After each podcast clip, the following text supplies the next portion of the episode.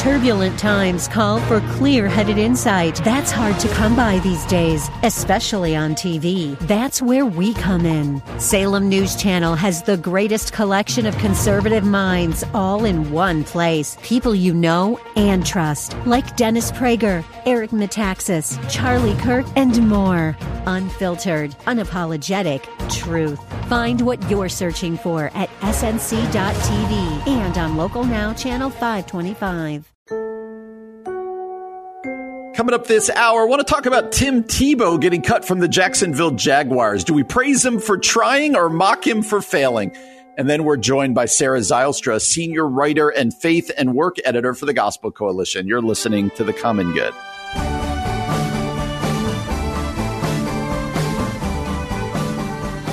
Hey, everybody, welcome to the Common Good, AM 1160, Hope for Your Life, alongside Aubrey Sampson. My name is Brian Fromm. Glad to have you with us as we close out a week. Aubrey, it is Friday. Uh, I think people who've been around the show know one thing and one thing about us we love Fridays, right? they should know by now. We love Fridays. One of the reasons we love Fridays is because on the show, it means top five. Top list. five that, list. That's that right. is coming later on in the episode Yep. in the show. Uh, uh, little little uh, foreshadowing a top five list like we've never done before. It's a very different. this is a of very different list. one. I'm curious to see what people will say. Yes, and we're also excited to be joined by Sarah Zylstra, friend of the show. She's senior writer and faith and work editor for the Gospel Coalition.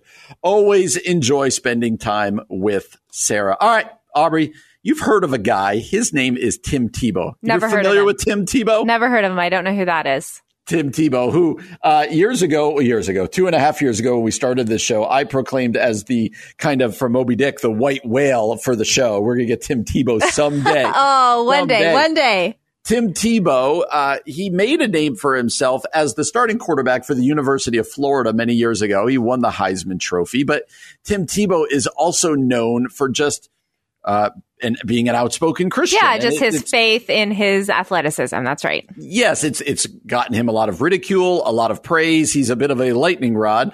Uh, is Tim Tebow? He has spent most of the last couple years. He's been out of football for years, and he spent most of the last couple years uh, as a commentator, as a speaker, as an analyst. He's gotten married recently.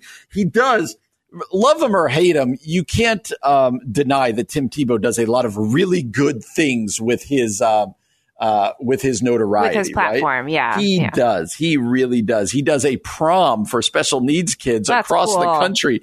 That is an unbelievable thing when you read about it. So that's Tim Tebow. I know you're out there. You're going, why are we talking about Tim Tebow? Well, because I like to talk about Tim Tebow, one.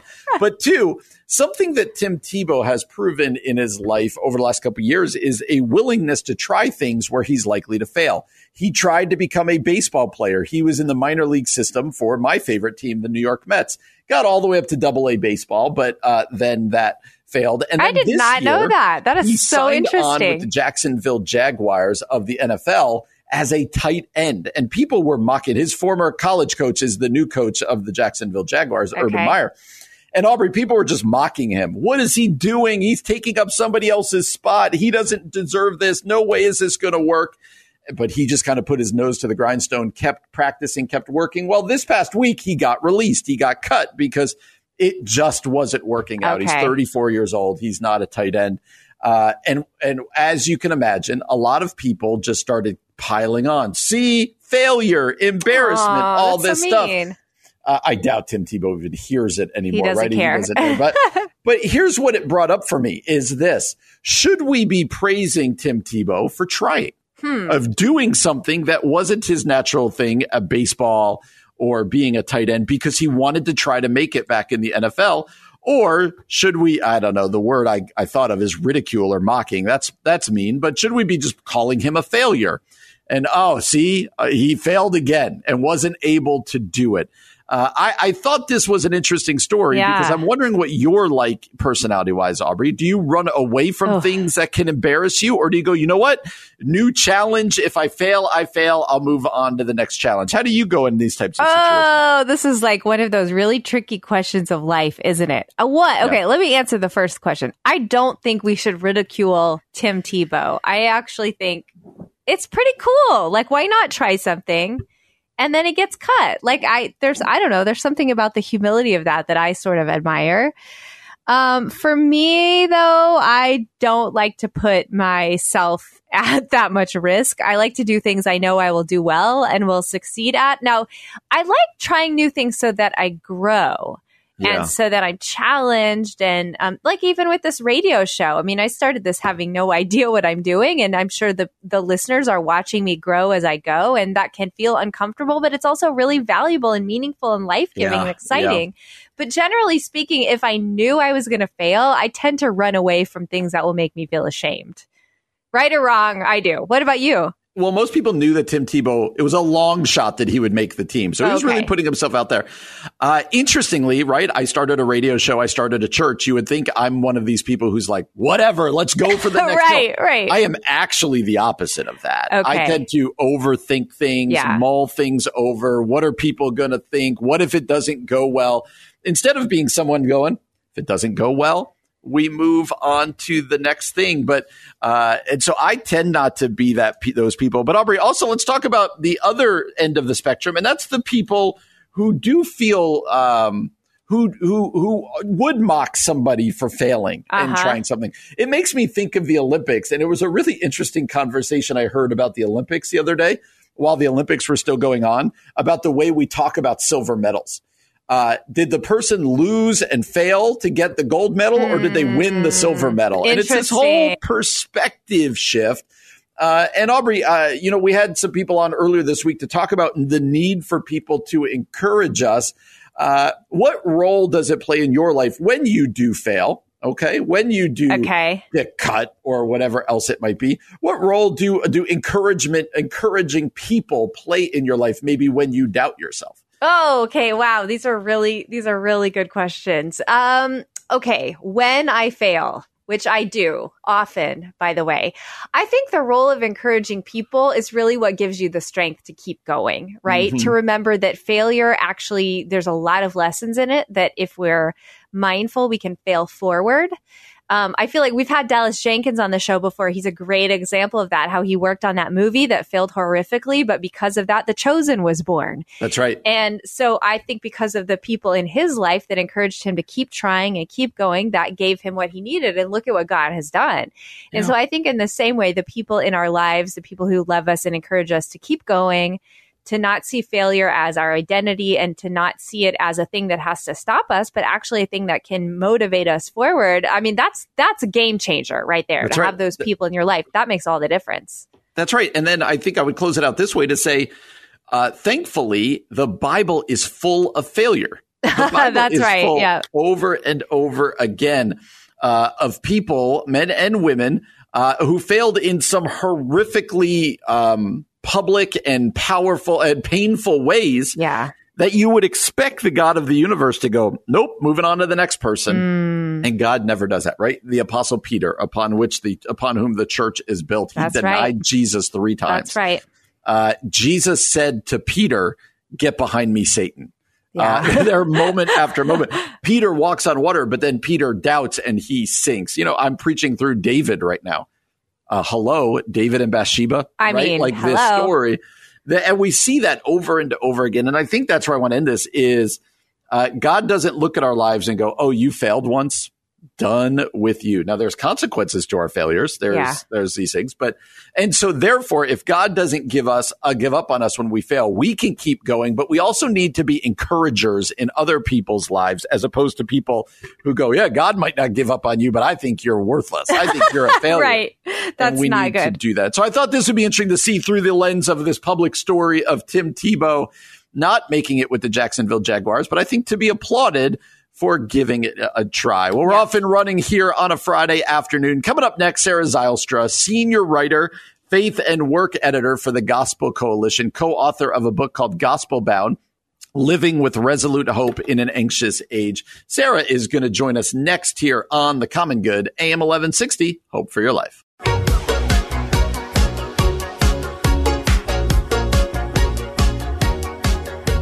Hey, everybody, welcome back to The Common Good here on AM 1160 Hope for Your Life. Alongside Aubrey Sampson, my name is Brian Fromm. So glad to have you with us today. And Aubrey and I are thrilled to be joined by somebody who's become a good friend of the show, been on multiple times now. She's a senior writer and faith and work editor for the Gospel Coalition, also the co author of a book called Gospelbound Living with Resolute Hope in an Anxious Age. That is Sarah Zylstra. Sarah, how you doing today? I'm doing great. It's so good to be back. Yeah, it's great to have you. And I know you've been on a bunch of times, but uh, in case people uh, have never heard you before, why don't you introduce yourself to our audience so they can get to know you a little bit better? Yeah. My name is Sarah Zylstra. I am an Iowa girl who grew up in the cornfields and uh, came to the Chicago area to go to graduate school at Northwestern. Um, and my husband and I settled down in the Chicago area where I um, now write for the Gospel Coalition. And in the past, I did some writing for the Southtown Star and I uh, wrote for Christianity Today. So, uh, and I taught at Trinity Christian College in Palos Heights for a while. So I've got lots of Chicago roots. Mm. Lots of Chicago roots. We were just saying off air that we're sometimes wondering why do we live in Chicago after we go to places like I was just at the ocean in Florida. but we love it. We love Chicago. We're glad you're here, Sarah. You make it a better place. Well, I love it too, even though, of course, we always ask that question as well. Why do we live here, especially in the winter? Yep. Especially in the winter. That's right. Well, you wrote an article in early August called How to Be a Christian in the Mainstream News Media. And what I love about this article is I feel like this is not just about, you know, mainstream media reporters. This is about all of us. Like, how do we be Christians right now? In the world we're living in. And so I, I'm going to kind of ask you an open ended question. Just tell us about the article and some of the things you learned. Yeah. Um, this was such an interesting guy. His name is Randall Palmer. Um, he actually went to school where I did at Dordt University in Iowa um, a long time ago, and then had sort of a really long career working for Reuters um, and worked his way up um, in that news agency there.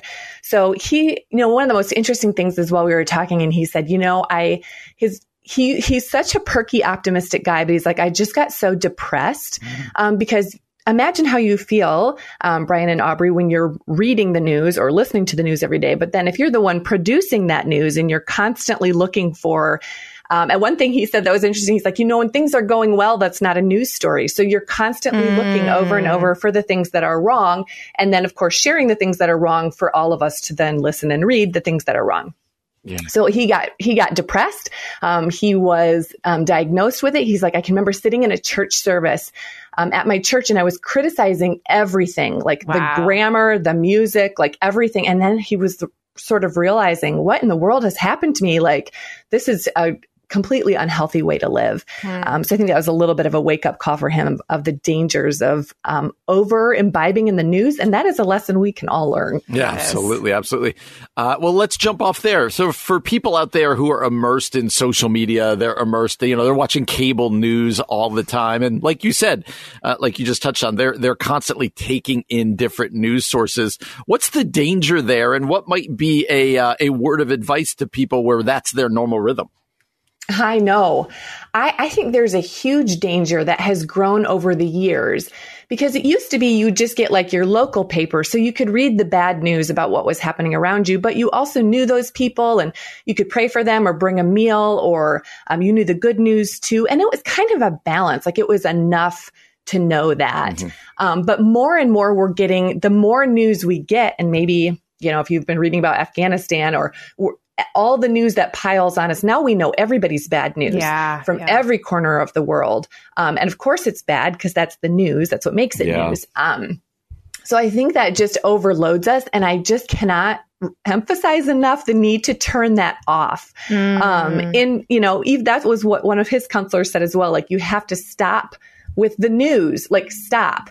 Um, so you just have to turn it off after a while. You have to re- recognize your own limits and then put up some disciplines around that mm. so that you're not imbibing that all the time. We're not supposed to be, we're not built for that. Um, yeah. Yeah. I think that's an interesting that's an interesting word and I wonder Sarah I don't know that you necessarily wrote about this, but what do you think some of those markers are? So I'm just thinking of our listeners who are hmm. like imbibing the news. They're starting to feel overwhelmed. They're starting to get anxious or angry or, you know, posting things emotionally. Um, what are maybe some like uh, signs, I guess, checks in our own heart when we can go, ooh, now's the time to put my phone down and turn off the TV and step away? Mm. I love that question. And I hope like in a year from now, I'll be able to answer that better because I'm actually working on a book about social media. Oh, wow. Um, which will come out next summer with, yes, I'm editing it with some other really great authors. Um, so we're, we're taking a look at that. But I think, um, one thing for sure is the emo, like you said, the emotions of it. Um, when you're cr- critical all the time, when you're feeling down, mm. check how you feel when you get off of social media. Do you feel anxious and depressed? I bet you do because I do. Yeah. Um, so those are things that, um, that you don't have to feel like that. That's not, you don't have to be trapped inside of that. Um, so yeah. I think that's definitely one. I think overly critical too. Like he was sitting in church, yeah, criticizing. If you're sitting at your work, criticizing unnecessarily, or at your house, criticizing unnecessarily, that's probably a sign as well. Yeah, and and I think I know we have to cover a lot of it on this show, but Sarah, I think about all of the bad news we've been hearing about the church lately, like in the last year or two, um, and how do we strike a balance? You're a reporter. How do you strike a balance between people need to know what's going on, the good and the bad, versus we don't want everybody to be um, you, you, know, really cynical about the church. That we want to love the church and the church is important. How do you uh, strike that balance at the Gospel Coalition? Yeah. So when I report stories for the Gospel Coalition, I I am only reporting stories of where God is at work in the world. Mm-hmm. Um, so my stories are almost um, I w- don't want to say too far the other way, but definitely lean the other way. Um, mm. We're not going to do, you know, an expose of somebody, even though um, absolutely those things need to be done. Mm. Yeah. So we're just trying to also supply the other end of of this, which is, um, hey, these are stories where God is at work, where people are doing amazing things, um, where uh, you know lives are being changed and the homeless are housed and people are fed, mm-hmm. and there are amazing stories of what God is doing in the church as well. Mm-hmm. Um, we're just not built to click on those. yeah, I, I, do think that's a really just hearing you talk. That feels like an important call for all of us, especially for Christians. Like, let's be mindful about what we are clicking on, and see if we can find some of those stories like that you're putting out into the world, that other uh, journalists are putting out into the world, where like God is showing up here because mm-hmm. we need mm-hmm. that stuff just as much. Um, I, I want to take it back quickly, Sarah, to the journalists themselves. One of the things that you talk about in this article that we've referenced referenced is that, um, you know, on some level, it's become difficult to trust the media. And I wonder what journalists can begin to do to gain back the mm-hmm. trust that they've lost. Mm-hmm. So I think, you know, we talk about this a lot, and I think it is true. Um, journalists themselves operate, and I, I, don't think journalists are malicious by any sense, um, but they do operate in a little bit of a bubble. Um, 39% of Americans go to church. That's about, you know, four out of 10 people go to church regularly, but only 8% of journalists said they did. Mm. And that was back in 2007. So I have to believe um, that's dropped on both for both of those right, by now. Right, right. Um, but still, that's a huge gap between 40% and 8%. So there is a gap there. Um, so journalists are operating in somewhat of a bubble. And when the people around you all think in a certain way, you think that way too. Uh, and then it feels very normal to you.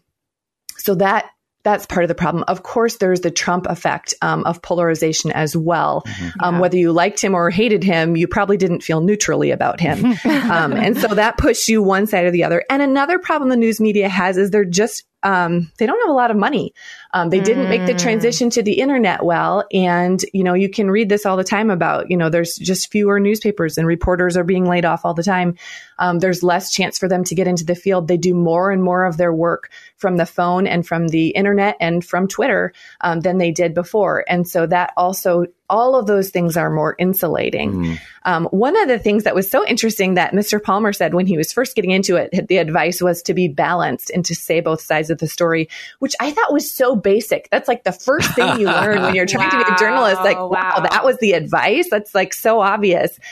And yet, um, it, you know, we see less and less of that. And that is one thing that for sure, when you don't see your, your opinion respected and represented, um, you quickly yeah. lose interest in that as a trusted news yeah, source. So true. Yeah, we're excited to be joined by Sarah Zylstra, senior writer and faith and work editor for the Gospel Coalition. You were telling us something interesting off air about some people from the media who reached journalists who reached out to you about the article. Why don't you share that feedback you got? Yeah, this was so fascinating. So after we put this article up, I heard from several people who are Christians operating in the mainstream media. Um, grateful to see the article because they feel pretty lonely. Mm. Um, one gentleman was so interesting. He's a, a, TV news anchor, and he said, "You know, I, have really been feeling strongly that I wish Christians would be more supportive of the media, um, mm. and I can understand how when you don't see, when you less and less see your your perspective there, you would turn that off more and more. However." He said one thing, we live in a culture where news is more and more squishy. It's my truth, your truth. Is it really true? Who knows? You, you know, it's just very um, squishy. But we know there is real truth, real objective, God given truth. Some things are just real and true. And he right, said, when right. you support journalism, even mainstream news, those journalists are trying to um, by the grace of God, report an objective news as best that they can. Mm. This thing happened. This plane landed here. This man said these things. Uh, this is the statistics for this. Like they're they're looking for a true thing to say. Mm-hmm. And as journalists who know that all truth is God's truth, um, you know, we're just looking to support them in an attempt to tell an objective, real truth. Mm. That that is only a good thing for Christianity. Yeah, that is so. I mean, I think that is a really interesting point, and I wonder, you know, there's so many voices I'm hearing in my head right now that would say, but, uh, but you know, but no journalist can be totally mm-hmm. objective all the time. And, and how, how do we know who's actually speaking truth and who's not? What do you think are ways that Christians can sort of get beyond that and actually support Christian journalists? Yes. Um, I think that is definitely true. I think the idea um, the ability to read a little bit more broadly, maybe pop over to the New York Times once in a while mm-hmm. and maybe get even a little subscription to something else or, or watch something else once in a while. Mm-hmm. I definitely think, you know, my editor, Collin Hansen, had an opinion piece in the New York Times about coming back to church after live streaming a couple of weeks ago. So I think offering opinions, um, or maybe just writing in to say, Hey, I liked that. Mm-hmm. Um, you mm. know, journalists need to hear back from people as That's well. Um, so I think speaking back to those people, um, encouragement or even correction goes a, a, really long way. And then, of course, praying for them mm. um, and praying for the news and um, maybe it's just in our own attitude in the way that we talk about them yeah. um, in a supportive way and a in a respectful way like hey we know you get it wrong we all get it wrong for sure there's never been a perfect news story that's for sure Absolutely. Um, but at least we see what you're trying to do and we respect that. That's great. You also, uh, Sarah, as we said earlier, you gave a talk, a TGC Gospel Coalition talk, a message called Two Ways to Find Peace in an Anxious World. Uh, I, it's such an important article. It's a or message about anxiety and peace right now in this world. Uh, let's start with the bad news. Why would you say? Why would you classify this world as anxious? Why would we say that anxiety is going up right now? Oh, yeah. I mean, I think that just goes right into what we've been talking about. We are inundated with bad news. Mm, yep. Um, and it's just, I think you could say objectively true that our culture is less and less culturally Christian. I don't think there is numerically fewer committed Christians, but I think that big, um, oh, all the cultural Christianity or like, oh, the Christmas and Easter Christians or the people who sort of believed in God you know, because they wanted to go to heaven. Um, I think that is changing. Yeah. Um, and so that causes our whole culture then to turn. So it's definitely true that there are reasons, real valid reasons why Christians could feel anxious and shoved to the side and marginalized. Um, but the truth is, of course, the church has always been shoved to the side mm-hmm. and marginalized. Yeah, that's um, right. Through, she was born that way and in Rome and the whole way through that sort of, she operates best, um, you know, loving her enemies and serving mm. the weak and caring for the poor and, mm. um, gathering the orphan. Like that's, that's just what Jesus taught us to do. so that's not new for us. And so the, um, I guess the answer then to that anxiety, how to, the two reasons I gave were one to think really big, um, and not big like, hey, international news, but big like, hey, God's plan of creation and mm. the fall and, and redemption. And wow, we can see that Jesus died on the cross mm-hmm. and we mm-hmm. can see that we're actually living the tail end of this story. Um, we already know the climax. We already know the turning point. We mm-hmm. know exactly what's in front of us. There really isn't you know, that much to be super anxious about if we mm. trust in a God who's writing the story. Um, So one to re- that to remember where we are and to trust in God's hand and then to think small. So maybe reading your local news, maybe limiting the, your social media feeds to literally the people that you know and care about instead wow. of those thousands of friends you've gathered over the years, right? Wow. Yeah. Pulling their circle way in and then having your neighbor over for dinner or going for a walk walk your dog with them or you know, volunteering at your whatever your town is doing. Um, mm. being at your church a lot and seeing what you can do there. Just those small, when we're active, we're so much less anxious because you're doing something. So true. Um, and so I think that if you can pull your, your circle way in and, and focus there, um, I think that that's a healthy way to, mm-hmm. to come at it. And um, Sarah, let me just ask you. I hope this is okay to ask you personally, sure. but um, when you're talking about, uh, let me go back to thinking big because I like both of these: thinking big and thinking small. Thinking big, you talked about just remembering like the story that God is writing uh, across the cosmos right now. Like sometimes we can lose perspective on that. Are there ways in your own life that you kind of step back and remind yourself to think big? Ooh, that's a good question. Well, it's easier for me because I work at a um, an, an, international, like TGC is international. And so to, to look, pull ourselves up big is a little bit easier. Although of course we can still get stuck in, in all of that stuff. I think it's, um, time in the word. Mm. Um, you know, making sure you get your time with God, making sure you're at church, um, you know, really getting, studying the Bible, really getting into that. Um, it's not boring if you're really digging into it and loving it and learning mm-hmm. about it. There's always something new um, yeah. So I, I think the more that you love and dig into and sign up for classes for and read books on and mm-hmm. listen to programs on um, the word of God, the more you'll love it and the more you'll um, know about the story that you're living in. Yeah. Sarah, Sarah, as we close out, um, kind of along those same lines, let's talk specifically. Our kids are all going back to school, right? In the next, co- mm-hmm. the, some have, some in the next couple of weeks. Uh, what would you say to that mom or dad out there right now who just feels really anxious about their kid, school, COVID, the world we live in, everything else? What's a very kind of tangible word of of encouragement you'd give to that parent? Oh, first of all, I hear ya. Um, nothing makes us more anxious than our kids, does it? Oh, like, so oh, um, I want to wrap you in bubble wrap and l- like have you only experience love and joy your whole life. um, so true. Um, here's what I think: um, the same God who's writing a giant story is writing the story of your morning and of your mm. kids' afternoon and of that history class that they're in, there is not a moment of that child's day that God is not orchestrating and working for good and mm. loving and breathing into. Like they can't go to the bathroom without him being there or get a drink from the drinking fountain or have a single conversation with a single classmate without him being there. Mm. So I think the more that we look for the ways that and celebrate um, sometimes people keep thankful journals, you know, where you just mm-hmm. list all the good things, or do, you can just open your eyes to like, oh, God provided today a friend to sit with my kid at lunch, or mm. God provided today, um, my kid didn't know the way to the bathroom and someone showed them, or God provided today a teacher um, who explained something or, you know, a piece of technology that worked correctly or the book, or, you know, that arrived in time. Whatever it is, like those small things are all God's provision mm-hmm. for your child mm. all day long, minute mm. after minute, he's providing for your child.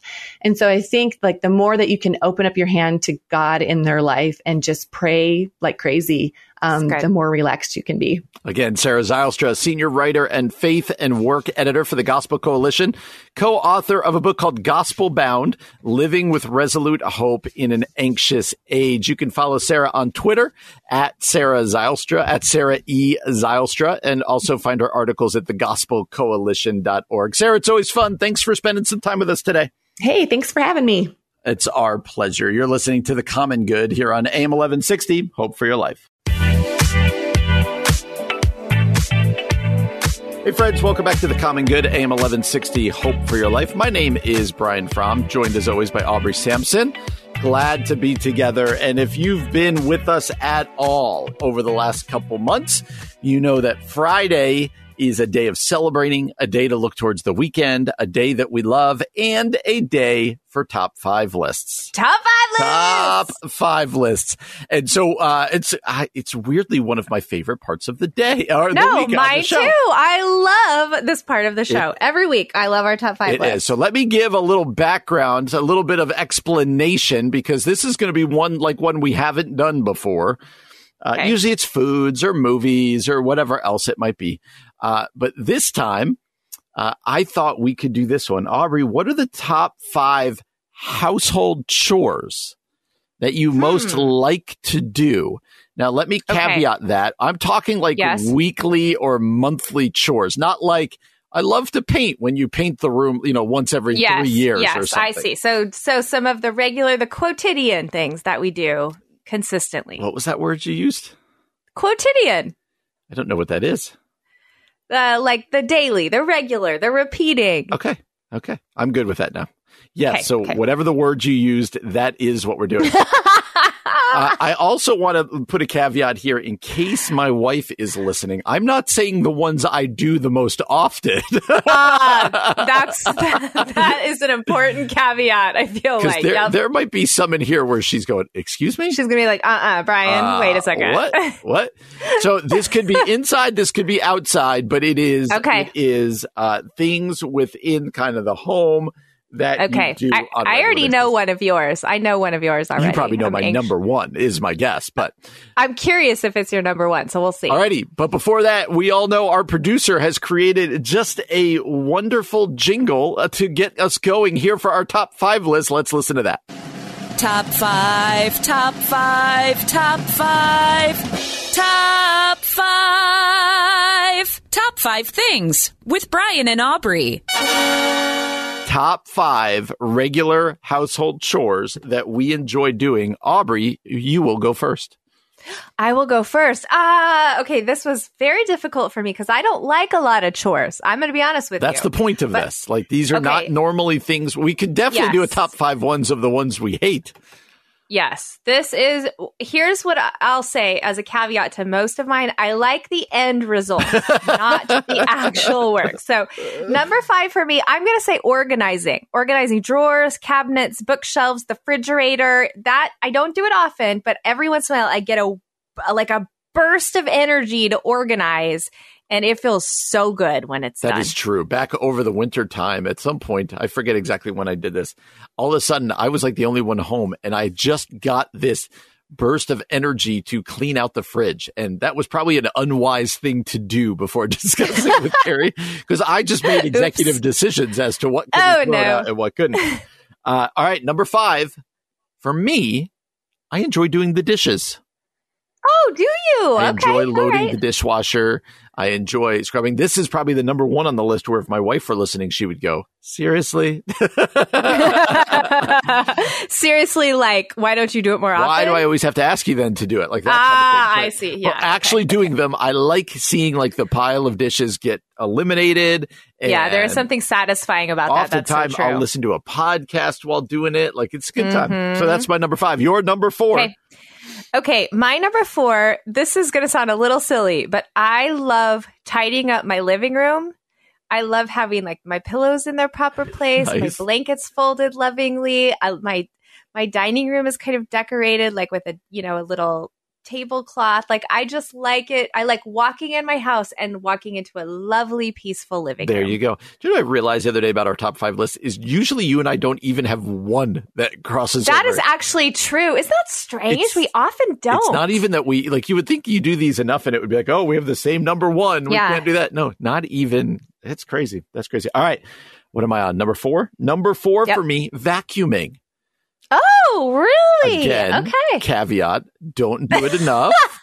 do not Yep. do it enough. But to see like how when the vacuum like makes the lines, you know, and it just Yes. uh, I I love that. I do. I enjoy that. So vacuuming. Okay. Uh, what number are we on? Four, Three, three, three, two, one? three. No, three. Okay. All right. Yikes. My last three, this is hard for me to put in order. Okay. Here's what I'm going to say. I actually don't like this one at all. But I like that I can. I think you're missing the point of top five chores hold I on. love to do. Let me finish. Let me finish. I like that I do it the way I do it because I wait until like my kids are downstairs. Kevin's usually out. I turn on a show I like, maybe pour myself a small glass of guess what it something bu- bubbly. Yeah. Uh, folding laundry. Folding laundry. That's it. Yep. Once you said I put a show on, that's exactly how Carrie does it Yep. as well. so I, I like the environment around folding laundry. okay. Yeah, I, I've often. I, I really enjoy that. I enjoy that. yeah, Carrie will do the same thing. It's like she knows she's got all this laundry to fold, and she'll get in front of the TV, get a show on. So yes, that's that Yeah. got me. All right, Just like make it an event. Okay. number three for me. Uh, I really enjoy weeding. I love spending time outside and, Oh, really? and pulling weeds. I do. I love weeding. Oh, you got to come to my house. I hate weeding so much. Yeah. Like despise it. yeah, I, I love. But like, I do you like a nice lawn. Yeah, and not even the lawn, but like you know, kind of on the side of the house or something. You're like, oh, it's overgrown. All of a sudden, you start pulling the weeds, and then it looks nice. And I know there's things I could be doing for it that would make it better, but just pulling weeds, I enjoy. I enjoy that feeling. Okay. All right. Yeah, Uh, we're different, right? I'll pay I'll pay you. I will pay you You money will to come to my house. I don't think you would. and pull weeds at my house. No, I probably wouldn't. I'll make my kids. I was going to say, All can't right. you pay your my- own children to weed?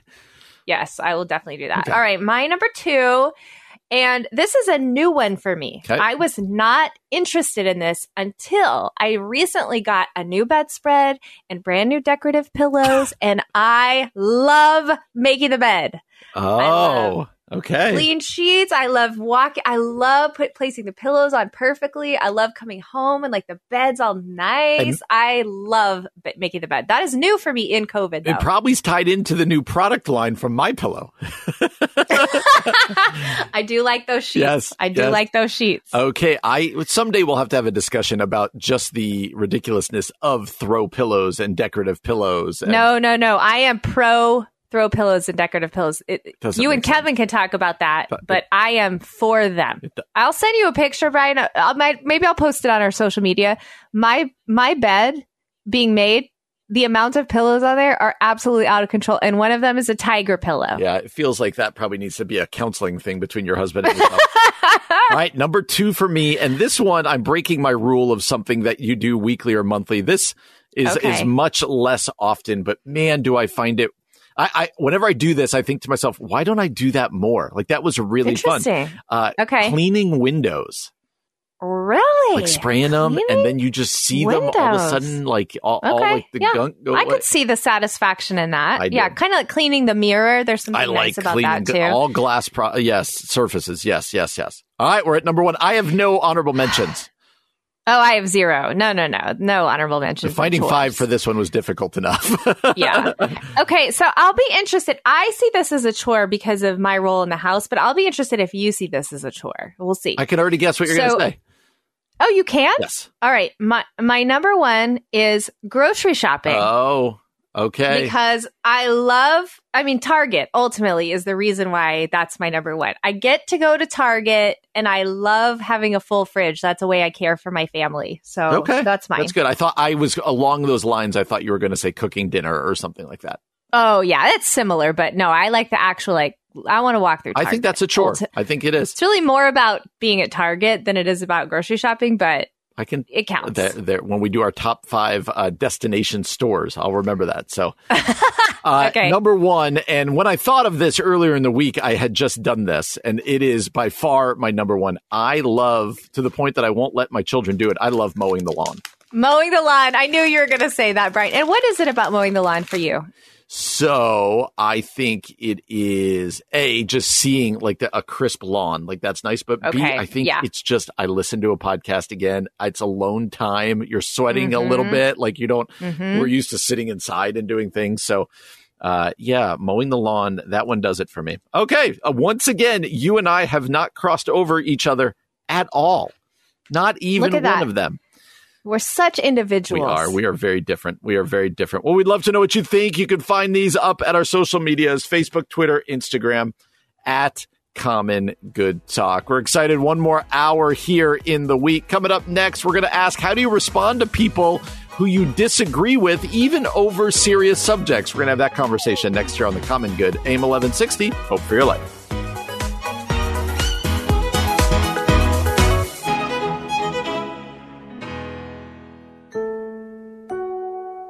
Coming up this hour, how do we respond to people who we disagree with, even if it's something as serious as COVID? And then we're joined by a special guest for a back to school game show. You're listening to The Common Good.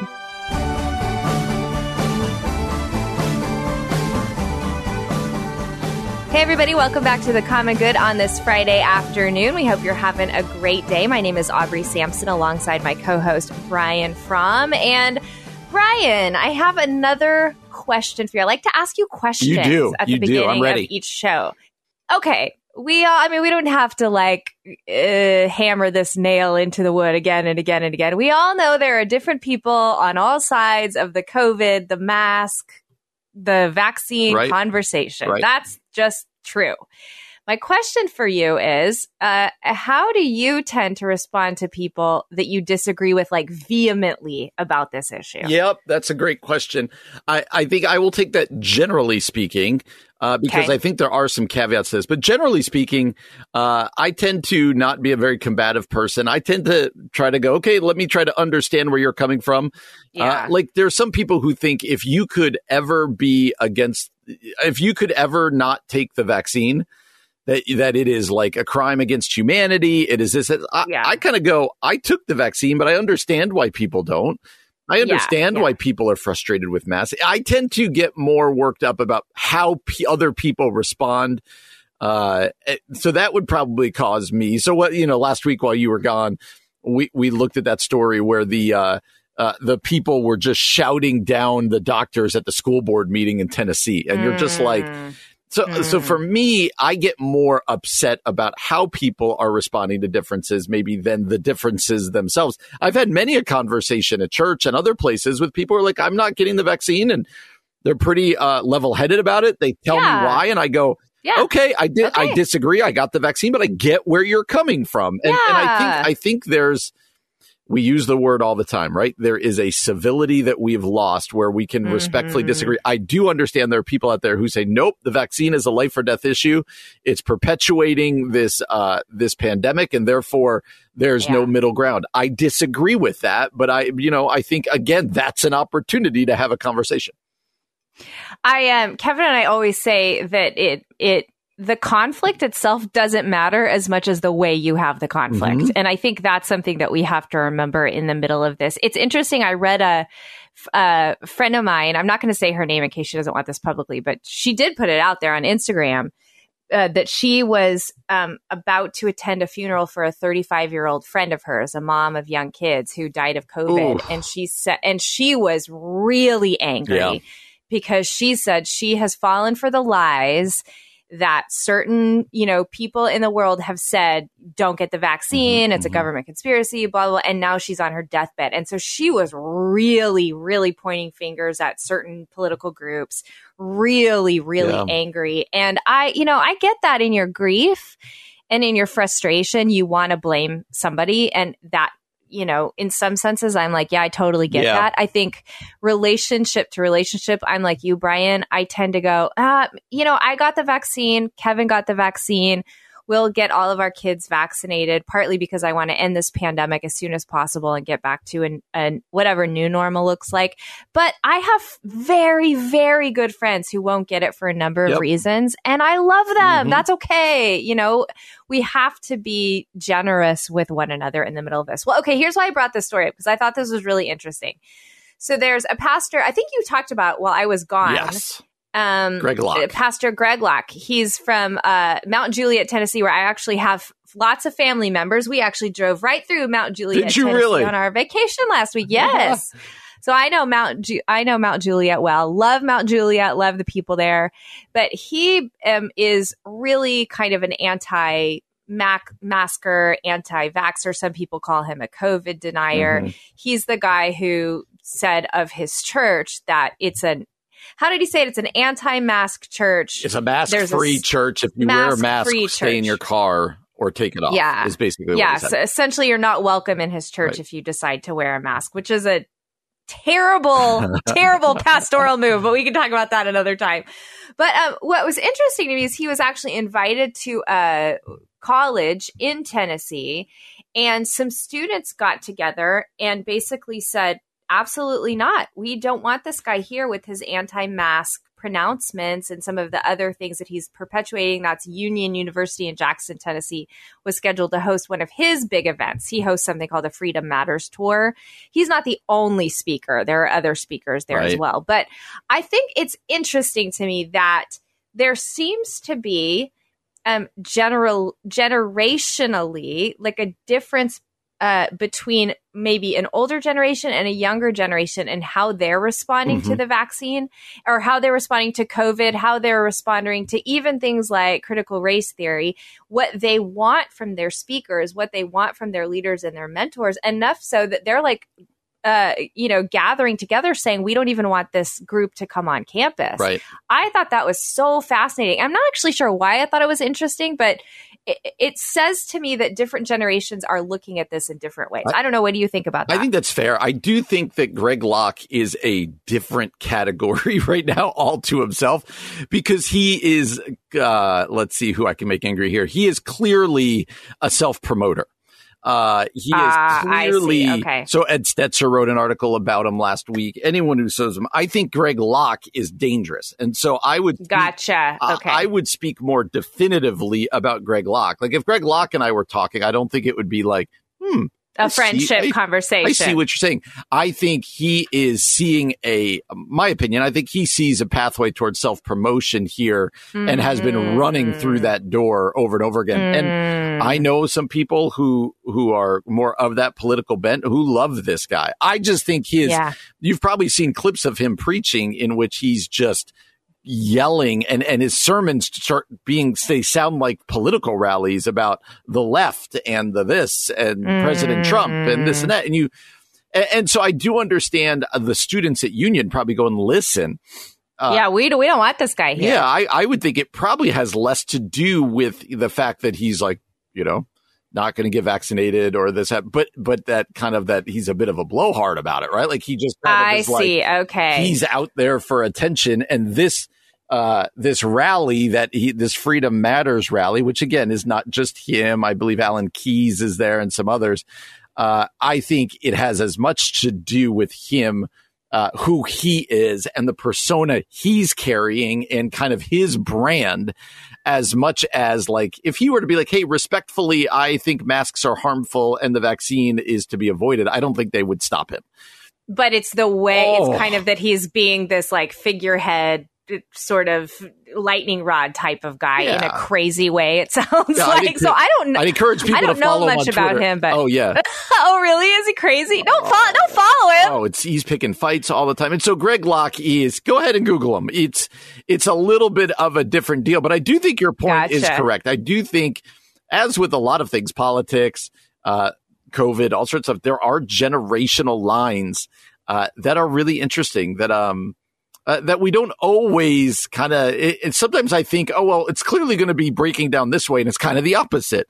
yeah Um, but, right But it is interesting. I'm not surprised. Like if Greg Locke were up here, I would tell everybody I know avoid it. Don't go. avoid it protest it stop it Uh, y- the, yeah, man, I- the man is crazy and we'll probably Yeah. talk later in the week or, or next week after he writes about this. Uh, Shane Claiborne uh, went to his church because Greg Locke had said anybody who shows up in my church with a mask is going to be kicked out. So Shane Claiborne Mm. showed up at his church with a mask and oh wow we got to talk about that for sure is writing about that. So we'll see. We'll see what comes of that. But yeah, there, it's as much about the self promotion is my guess. But uh, I think it's uh, for us as Christ followers to put a bow on this.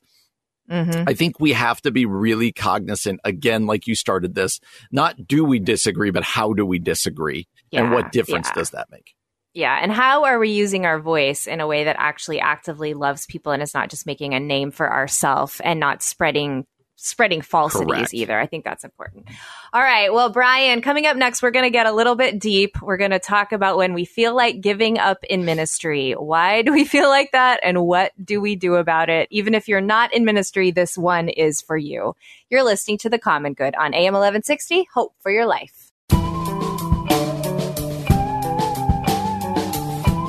Hey, everybody, welcome back to The Common Good. I'm Aubrey Sampson, joined by my co host, Brian Fromm, and we're so glad to have you with us.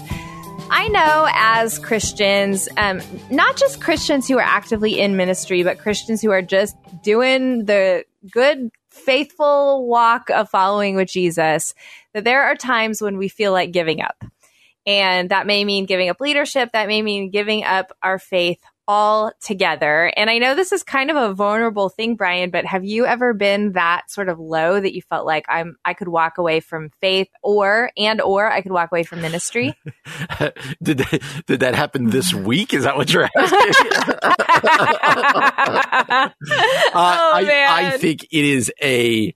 Uh, I- think it's it's a common problem among us pastors, and I have not yeah. been immune to that. When yeah. the, being a pastor can have a lot of high highs, it can also have a lot of really low lows, and it's, yeah, it can. um, you know, everything from uh, attendance numbers to oh, that sermon laid flat, or bigger ones, right? Like why did the, why did those three families leave my church and only send me an Mhm. email? I.e., Yep. that happened to me this week. Not three families, No, a, a family. Brian, And I'm great. sorry. great. I almost said I'm great with people leaving my church. I understand people leaving my church, but just Yeah. a little PSA for people out there: don't do it by email if you've been around for a while.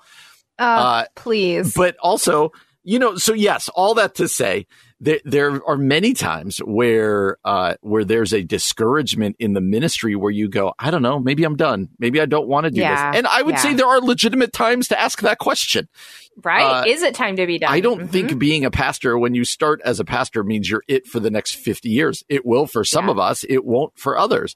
And so I do think you've got to work your way and really have people around you to help you process is this a legitimate question I'm asking right now or am I just frustrated by uh, these things that I thought would be not being, right? Like these failures or Yeah. these these dreams not coming to fruition or just the general struggle. How about you? Uh, you were probably on vacation. You were like, I'm done. I'm, I'm done with this. I'm out. I'm never. I, I don't want to move back to Illinois. I'm staying in Oh, Florida. man.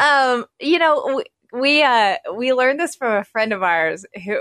So she's a pastor, but her dad was a pastor for like 50 years. She ended up taking over his church. Wow. She's been on the show actually. Her name is Tara Goodman. Oh, yeah. She said she once asked her dad, like, how do you do it? And he said, oh, I quit every Sunday afternoon after church. I just quit and then took Monday off. And then I started again on That's Tuesday. right. And I did that for 50 years. And I, I mean, it's sort of a sad reality because you want to say, no, every Sunday I come home so That's fulfilled. right. And That's like, right. it was a, you know, but I think the reality is it, the enemy will get you on a Sunday and Sunday afternoon, you're just like, I'm, I think I'm done. I don't know if I can keep doing this. And I think, you know, we don't want to just talk to the pastors here, but I know as pastors, we tend to see everything that's going wrong Mhm. and we don't always necessarily see everything amazing that God is doing. And it can be discouraging when our focus is on the wrong thing. And yeah, I, I, I don't know that there have been times in my life. Well, I would say one specific time when I didn't, I was tempted to walk away from my faith. And that was a year we've talked about 2015 when my cousin was killed. Yeah. I was really sick. Our son was very sick. Like it all happened at once. That was a moment when I remember saying to God, I want to walk away, but I refuse to. I Mm. don't know where you are. I don't feel you. I don't sense you. I don't know if you're here. I don't know if you're real, but I am not going to give up. Like, so it was more of an, a very active choice to have faith when I didn't feel like it. Yeah, that's Um, good. Where, and that was sort of the first time I had come up against that Yeah. before in my walk with the Lord. Have you had a moment like that? You know, not really. I, I can't think of a moment in my life where I've said I'm I'm questioning whether I actually want to follow Jesus or not. Like you said, Mhm, there yeah. are definitely moments where you're like, where are you? Uh, Yeah. Why can why why is this happening? Why am I not here for you? Why am I not hearing from you for sure? Um, but yeah, that story you told before, as we as pastors, I remember somebody reading some. I remember reading something early on in my time as a pastor where the guy said, "Don't ever, if you're a pastor, don't ever quit on Monday. Don't ever make a decision on Monday." because it's so exactly what you're right. It's almost like there's this adrenaline drop. There's Yeah. also just like you said, you see the things that are are discouraging. Like it's all of that. And uh, so yeah, I thought that was a really good piece of advice. Don't quit on Monday, but Don't quit on Monday. but there's a lot of people out there who aren't pastors who still can they, they need to hear this because you still struggle with the is God there? Uh, Mhm. Do I want to quit on any aspect of my life, whether it be my job or my faith, my marriage, whatever else it might be? And and really, the question you're getting at here is how do you get up off the mat and keep going? How do you That's so kind of put one foot in front of the other and keep going? And regardless of your profession or your age or what or your education level, whatever it is, I think this is something we all struggle with and will continue to struggle with. Yeah, there, there's an article at churchleaders.com and it's by Dr. James Scott Jr. called Pastor, Get Up and Try Again. and essentially, what he talks about is how you can feel sucker punched a lot in ministry. And I think this is true in just life in general. Like, we will take punches, right? Right. Um, but the truth is, as Jesus described it, this author of the article reminds us from John 16 33, I have told you this so that you will have peace in me. Here on the earth, you will have many trials and sorrows. Take heart, I have overcome the world. Yes. Like that's what we have to remember. I think that, um, you know, this is life Mm. That there are trials, there are sorrows, there are struggles, there are disappointments. I think there is not a life untouched by pain. Right. And um so the reality is if that's life, then um the finding God in that is the beautiful thing, right? Like finding God in the middle of the failures, finding God in the middle of the heartache, finding God in the middle of the pain, that's the miracle. Mm. And I think that's that keeps us going and that helps us finish well to know that God is with us in the deepest, darkest valleys on, those Sunday afternoons when we feel like, oh man, church was terrible. I don't know if I can keep doing Right. this. That God is there. And this uh, this article says Jesus has succeeded in every way that we have failed and with Christ in us we discover a new capacity through him to get up and try again and again and again. Today, you may be feeling like the biggest bully on earth has landed a crushing sucker punch square in your face, but get up and try Mm, again. that's a good What do you word. think about that message? I think it's a great word. So much of like, I think we, uh, I have two daughters of my three kids. So I grew up watching Disney princess movies. And I think something about Disney princess movies is there's this thing that we start to believe about life, whether it be marriage, you know, with a princess movie or just life in general of the happily ever after. Well, if I just start a yeah. church, it's going to just be all roses and happily ever after. And then all of a sudden you start Mm. doing it. You're like, oh, or whatever else, marriage, right? It's going to be happily ever after. And yeah. and that's just not true. And so the quicker we can accept that, the more that we can keep going. Uh, he even writes in here, uh, sitting there licking your wounds will only result in a bitter aftertaste. Get up, go on with it, and try again. Like there's so much to Mm. life about just putting one foot in the other and keep going. You might Yeah. have great success. But if Right. if if it's all determined by the you know all of your dreams being reached, then you're probably in for some pain and like uh and some disillusionment. But I think if we really recognize life comes with pain, we can Mhm. keep getting up, surrounding ourselves with people to help us get up and keep putting one foot in front of the other. And I think lastly, just remembering too that that seasons of pain are really an invitation into Christ likeness. I mean, that's what the New Testament teaches us that it is th- it is through suffering, it is through trials that we become more like Jesus. And so that uh, that means our pain is not purposeless. Uh, I'm not one who tends to say God causes evil in our life, but I do tend to believe that God uses seasons of hardship to shape us, make us, draw us closer to Mhm. Him, and because He's a good God, Yeah. and only a good God could do something like that and have power over hardship. So if you are feeling in doubt today, if you are hurting today, if you feel like giving up, keep going. You are not alone. God is with you. Mhm, That's our mhm. word for you today on this Friday afternoon. We'll stick around. Coming up next, we have a special guest joining us, and uh, we're going to do one of my favorite things to do. That's a game show. We're going to do a back to school quiz show, Brian, and see how much you and our special guest know about school. This is going to be an interesting one. So stick around. You're listening to The Common Good on AM 1160. Hope for your life.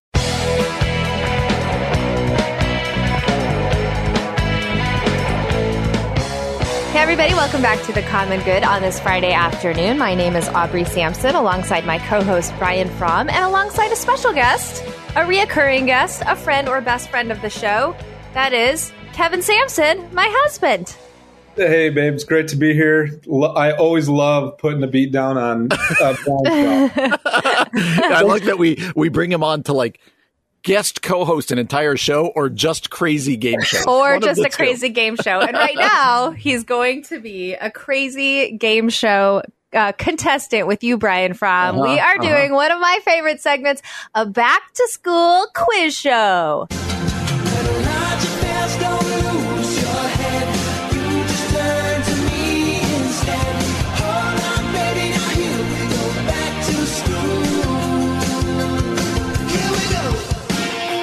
It's time for a back to school pop quiz.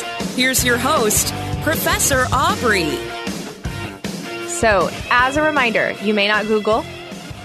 Um, Brian thinks he was the winner, Nope. but the last question of the last quiz, uh, there was a bonus question which dominated all of it, and Kevin actually won. Yeah, so I'm the I'm the winner. So, we'll, okay, this will be keep keep telling yourself that we'll keep going with that all right. So, this quiz show today has eight questions. It is a back to school theme since Alrighty. uh, all of us kids, all of us have kids who are sadly back to school and summer's over. All right, are you ready? That was the worst. Feeling. All Going right. back. to school. I know, going back to school. All right, number one. Here we go. The oldest public school in the United States of America, known as Boston's Latin School, was founded in A. 1635, B. 1776, C. 1806, or D. 1820. Kevin, what's your answer? C. 1806. Okay, Brian, what is your answer?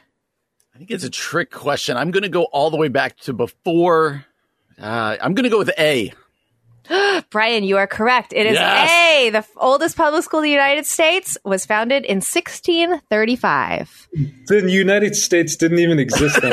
That's why that was the trick That was the Yeah. trick. Yeah, that was the trick. Um, we need some training wheels. Give them the give them that. one. Okay, all right. hey the last question will be worth like a 10000 points this one is this one is not worth points. This quiz show is worth grades because Okay. it's school. So right now, Brian has an A plus. Kevin has a big fat F. All Yep. right. Man, Number two, one of that school's famous alumni is A. Benjamin Franklin, B. Alexander Hamilton, C. James Madison, or D. Betsy Ross. Brian, you go first. Mm, i'm going to go with c james madison Okay, Kevin? B. Alexander Hamilton. Oh, you both are incorrect. It is A. Benjamin Franklin. Oh, And thought he was some- from Philadelphia. Some other notorious alumni are John Hancock and Sam Adams. Oh, Notorious. Okay. uh, I guess notorious might be the wrong word. Historical. okay. Number three. We're, we're moving it into the future now. Okay. Number three. Crayola produces how many crayons a year? Oh, gosh. Is it A, 12 million? Is it B, 3 billion? Is it C, 1 billion? Is it D, 90 million? Kevin? Ooh, one billion. Uh, C, I believe. Okay. Brian? I'm going to go with 90 million. D. Okay, you are both incorrect. it is B, 3 billion crayons a year. And listen to this, they make 12 million a day. Wow. My, my Okay. goodness. Yep. That is. Learning a lot things of- today. A lot of crayons. Okay, are you ready? I don't know Still who's winning. Uh, right now, Brian is winning with one, one to zero, or A to F. Brian has an A plus. Nice, nice work, Brian. Really Kevin still has a big Thank fat. F. Really dominating here. All right, number four. Before the invention of erasers, this was used to erase A, a dust cloth, B, a piece of leather hide, C, a rolled up piece of white bread, or D, a potato peel. Brian, you go first. C. White bread. Kevin? Uh, the correct answer is D, potato peel. It is actually C, a rolled up piece Oh. of white bread. Believe it or not. Why would you use white bread for that? I don't know. I think we should try it as an experiment and see if it works. Yes. But a rolled up piece of white bread was used to erase graphite markings. All right, Brian, you feeling still solid with now. two Very points or an A plus. Kevin, you, you're this is embarrassing. You got to like get a Oh, little stronger Brian is, here. Okay, Brian is so good. He is so good at this. don't make me look bad. Don't make me look bad in front of Brian. Okay, number five. The average number of school teachers in the U.S. is A, 20 million, D, 8 million, C, 6 million, or D, 10 million. Kevin, what say you? B, 8 million. Okay, Brian. I was going to say uh, D, 10 million. Kevin, you're correct. Oh, It is no. 8 million. well done. Now you On have the a board. now you have a B. It's a nail biter, one to one. Is- No, I have two. No, it's two have to one. It's two Good to one. Try. Nice try, Kevin. Now Okay, I, I- everyone can't count either on the air. this one I feel like is a little unfairly in Brian's direction, but we'll see how it goes. Okay. Number six. The most popular song from the high school musical movies was hmm. A. Bop to the Top with Sharpay and Ryan. B. Get Your Head in the Game with Troy and Chad. C. Start of Something New with Gabriella and Troy. Or D. We're all in this together with the whole HSM gang. Brian, you go first. I think it's D. It's got to be D when they're all together. Okay. Kevin, do you know yeah, any? It's totally D. It's totally D. Normally, I'd want to go opposed to Brian, but it's D. It's we're all in this. yes, I'm doing the dance. Kevin, I am so impressed. You guys, it's actually C, start of something new with Gabrielle and Troy. Oh, Yep, it topped Mm. topped the charts over. We're all in this together. I would have thought it was D also, but it wasn't. Yes. Okay, So- all right, we got two more guys. You're do you're going Oh, strong. Let's them see how you do. Okay, the tradition of giving teachers an apple Mm. comes from A. Wales in 1866, where the popular phrase "an apple a day keeps the doctor away" was originated. It actually used to say "an apple a day helps the student earn an A." Okay, that's A. B. From Sweden in the 17th century, falling on hard times, student families would share their food with teachers and other schoolmates. C. From America, on the frontier at the turn of the century, families were responsible for housing and feeding their local teachers. Or D. From the 16th century in Denmark, where parents paid educators with food instead of money. Hmm. Kevin, what's your guess? man, there was just a lot to each There one of those. There was There's a a lot. lot I know. there. Those were very detailed. I'm going to go with D. The in Denmark where they paid teachers with uh, with food. Okay, Brian? So I could just play out the clock here and just guess whatever he guesses. I that. I actually thought it was B, Sweden. You guys are both correct. I will accept both answers. In Sweden and Denmark in the 16th and 17th centuries, student families would pay their teachers with food, and that's how the tradition came. Very nice. Yep. Okay. Well Wow, done, guys. both Well done. Well done. That's- So right now it's three to two, or A plus to B plus. Okay, last question. I mean, it's not really tied, but I think let's do it anyway. For it Okay, all, for it all, Brian, for it all. this is this is double or nothing. Funny- double funny or nothing. We just wasted the last eight minutes for the last question. All right, double or nothing. Here we go. Final question. The mascot for Elmer's Glue is named after A. Elmer the Bull, husband of Borden's advertising mascot, Elsie the Cow. B. Elmer Fudd, fictional Looney Tunes character and longtime hunter of Bugs Bunny. C. Elmer Bernstein, composer of film scores for movies such as The Ten Commandments and To Kill a Mockingbird. Or D. Elmer Grey, the architect who designed the Beverly Hills Hotel. Kevin, what is your guess? A. Elmer the Bull. Brian, what is your guess? See, now I have now I have an issue because I was going to guess A, but I won't do that because we are uh, a competition here. So I'm going to go C. Oh, Brian, you should have gone with your first instinct. It was Elmer the Bull. You both have tied the game. Tied. Oh, Better Man. that way. Yeah, it's better that way. You can remain it feels really good. Well, I don't have does. it. I don't have a tiebreaker, but I'm glad you guys can love each other. A pluses to all of you. Welcome back. Evan, I'm picturing us. I'm picturing us holding that trophy together, like one of those awkward pictures where someone dies. We're just holding it together. And I'm hug I'm hugging you, Brian. Arms around each other. Oh, this Oh, is well, cute, now- you guys. Now I'm excited. Now I now like that. you I can like bring that. me an apple next time you're on the show. Well, thanks everybody for sticking around for our back to school quiz show. Kevin and Brian still love each other after this, so all is well in the world. Be sure to stick around. Coming back, we're going to give you some words of encouragement from author and pastor Ashlee Eiland. You're listening to The Common Good on AM 1160. Hope for your life.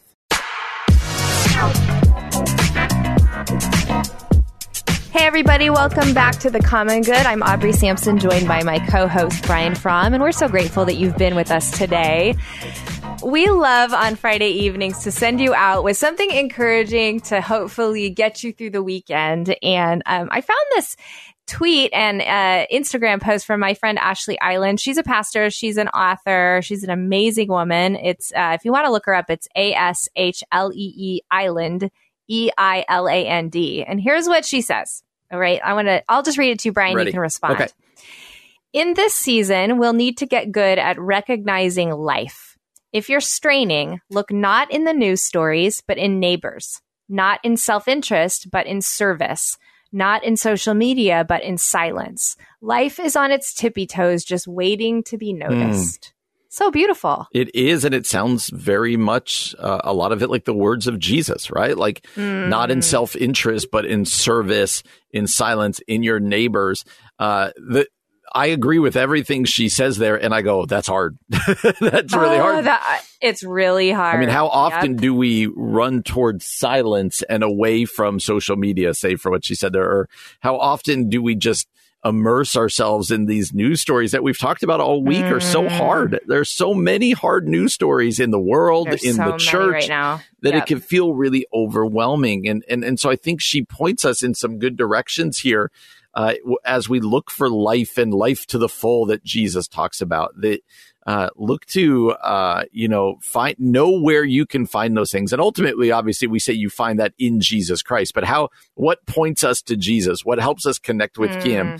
It's things Mm. That's like good. silence. It's things like service. It's things like surrounding ourselves with people who will point us in the direction. Uh, and I know for for I would I would guess for very few of us do social media push it in that direction, does self interest Right, and those right. types of things. So I think it's really helpful. Now, why did you choose this one? You said you wanted you got to choose how we end the show today. Uh, and you want to be an encouragement. What is encouraging or challenging for you uh, that you want to make sure people get in this?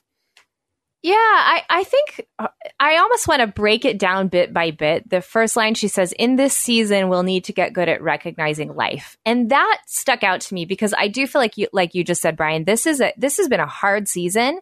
And I, I, I also think, I mean, globally, there's a lot going on that's really, really difficult. In the church, there's a lot going on that's really, really difficult. I also think there's an added layer, even as you mentioned, our kids going back to school, that Mhm. some of us may have thought our kids were going back to school in a different way than they Mhm. are right now. A lot of the pandemic numbers are on the rise again. And I, I talked with a friend who's a teacher and he, I hope he's wrong. I almost don't even want to say it out loud, but he said it will not surprise me if November to January we're doing remote school. No, please don't say that. Yes. And I'm praying against that. But I, I think the reality is we're in a season coming out of a pandemic, going into what feels like a lot of hard stuff again. Still, like it's like, oh, okay, we thought we were through this, but now we have to keep enduring. And so, an important discipline for us, for all human beings, especially for human beings who follow Jesus, is that we have to get good at recognizing life hmm. when it feels like there's so much like tearing life down. There's so much threatening life. There's so much death, really. Mm. And I, I think that just stuck out to me. Like, how do we recognize life and what does that mean? I, you know, I think like we can talk about some things like you said, life to the fullest in Christ, but how do we actually get good at recognizing life? Part of it, I think, is uh, like you mentioned, like Ashlee mentioned, put the phone down, put the Mhm. social media down, and look around, right? Yeah. Like take a walk in nature, see God's beauty, see God's creation, uh, connect with actual neighbors, not just people online. Um, and then find things. I mean, this sounds a little cliche, but I think it's so important. Like, what are the things that are life giving to you? What are the things that help you connect with God? What are the things where you find beauty in this really difficult season? And like, go after Yeah. them, look for them because they are there.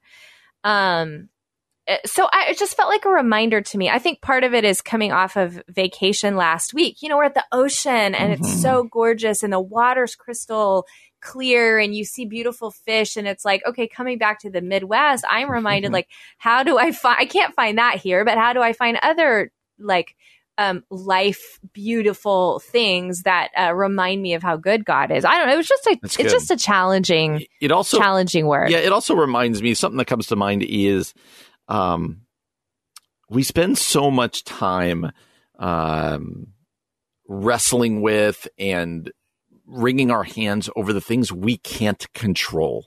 Mm. And uh, to me, when I read something like that, there there is something to be said about uh, thinking through in life. What are the things that I can control, and what are the things that Yeah. I can't control, and what what um what kind of uh, the things I can't control do they have their claws in me? Like, are is that what I'm spending all my time? Mm. So, for instance, and gosh, I pray that we never go back to remote learning again. But last I year, when we did, something I told my kids was, "Hey, listen."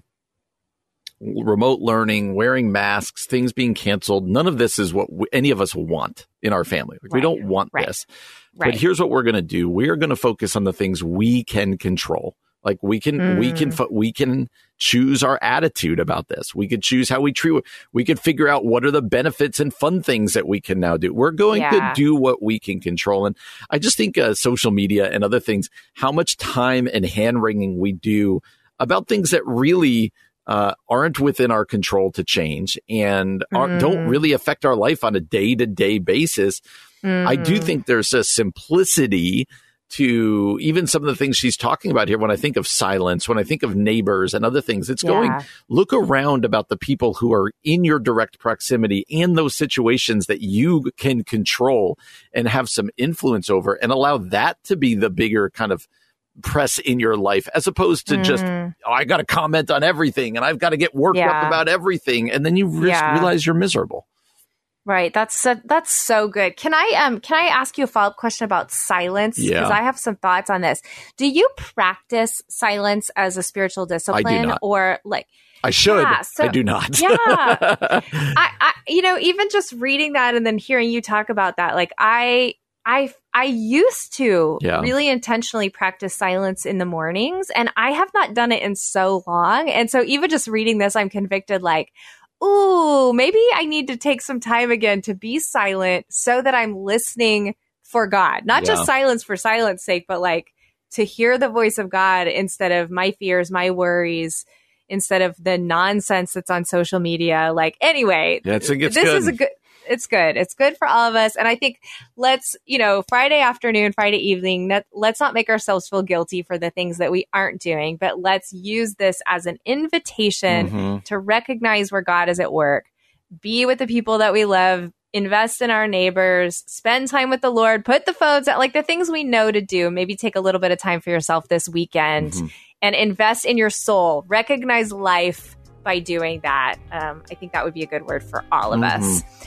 Well, we hope you have an amazing weekend. We're so thankful that you've been with us again today. Be sure to come back on Monday from 4 to 6 p.m. right here on The Common Good. We'll have another great show for you. You've been listening to The Common Good on AM 1160. Hope for your life.